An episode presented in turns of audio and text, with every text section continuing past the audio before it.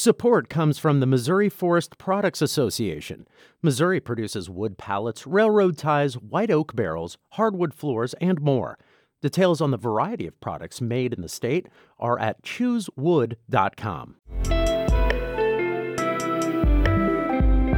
It's Thursday, September 1st. This is The Gateway. I'm Wayne Pratt.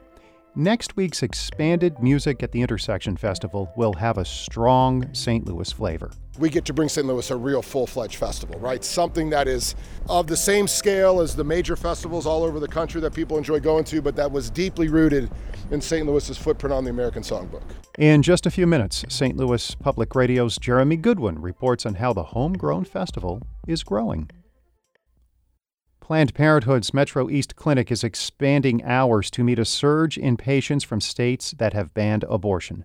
St. Louis Public Radio's Sarah Fentem reports wait times for patients at the Fairview Heights Clinic have gone up since the Supreme Court overturned Roe v. Wade. The clinic's adding 10 hours throughout the week to meet the increase in patients coming from Kentucky, Louisiana, and other states that have now banned abortions.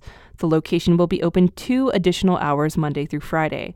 Dr. Colleen McNicholas is the chief medical officer at Planned Parenthood of the St. Louis region in southwest Missouri.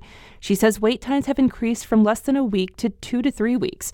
The clinic's double and triple booking patients to meet the demand.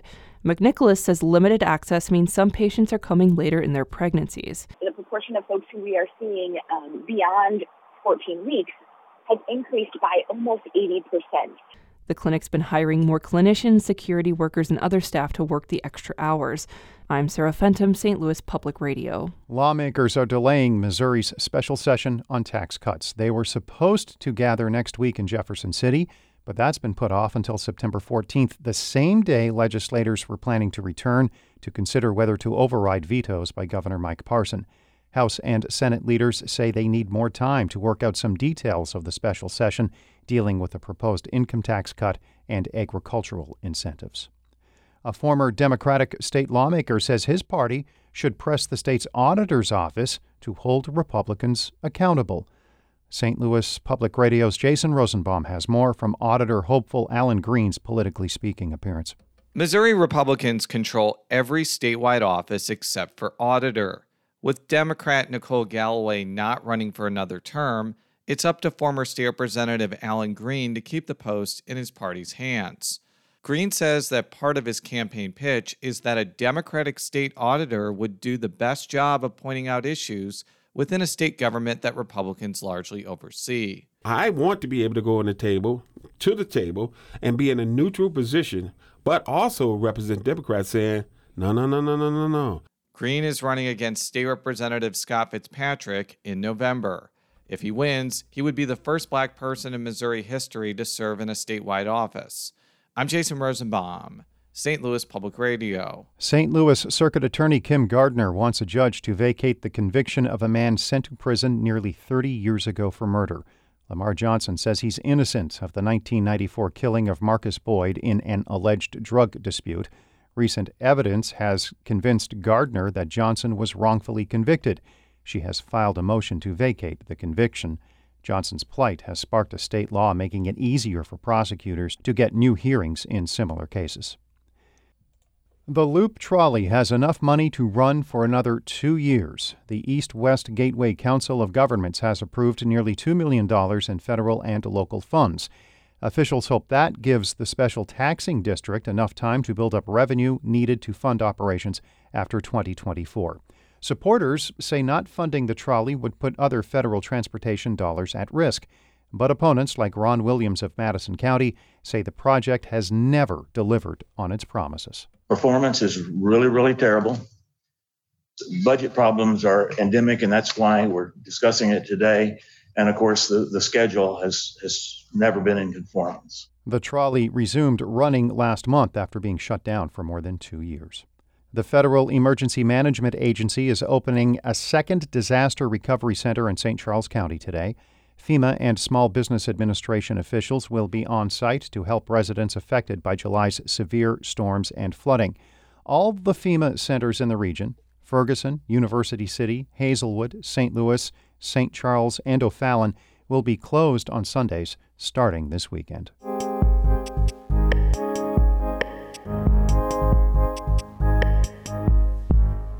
With a mini music conference, three outdoor stages, and 40 local vendors, next weekend's Music at the Intersection Festival in St. Louis is ramping up from last year's debut. That's when shows were indoors with strict capacity limits because of the pandemic.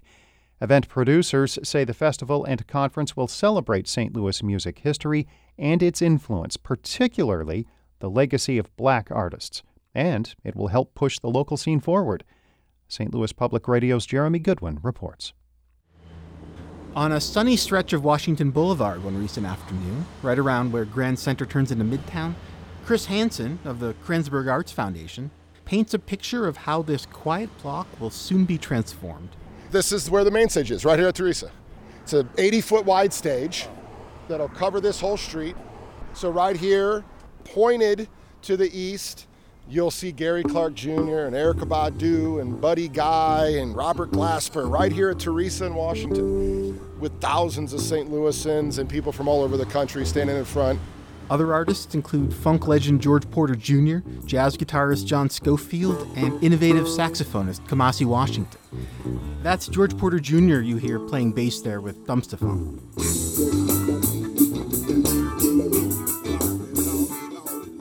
Artists with St. Louis ties will also perform tributes to local greats Montez Coleman, Tina Turner, and Albert King.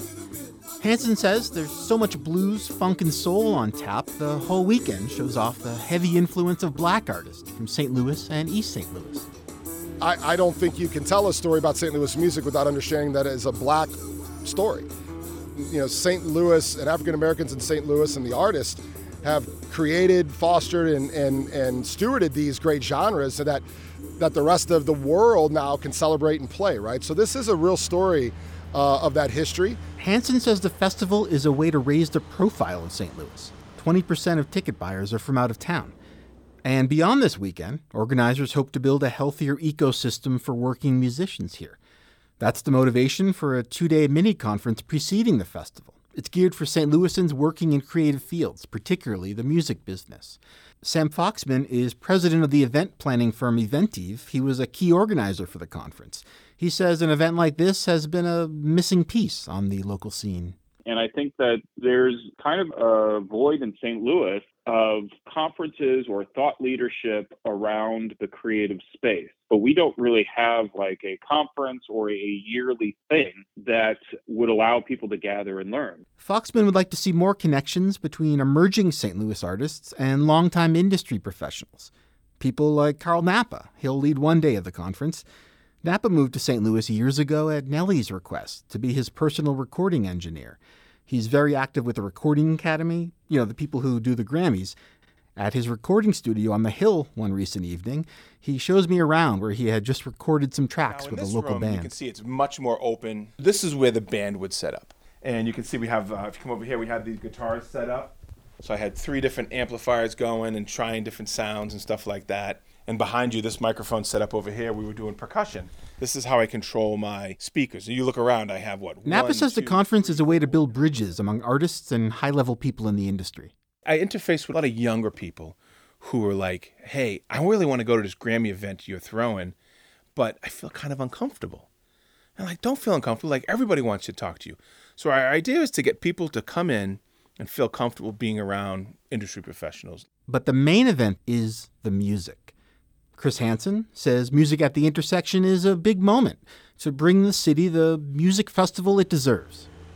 We wanted to see it happen last year, but this year we get to bring St. Louis a real full fledged festival, right? Something that is, you know, of the same scale as the major festivals all over the country that people enjoy going to, but that was deeply rooted in St. Louis's footprint on the American Songbook. For each of the festival's two days, organizers expect seven to 10,000 music fans to show up. I'm Jeremy Goodwin, St. Louis Public Radio.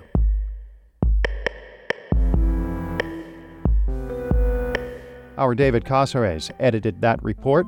The Gateway is a production of St. Louis Public Radio, a listener supported service of the University of Missouri St. Louis. Music by Ryan McNeely of Adult Fur. I'm Wayne Pratt. Have a great day.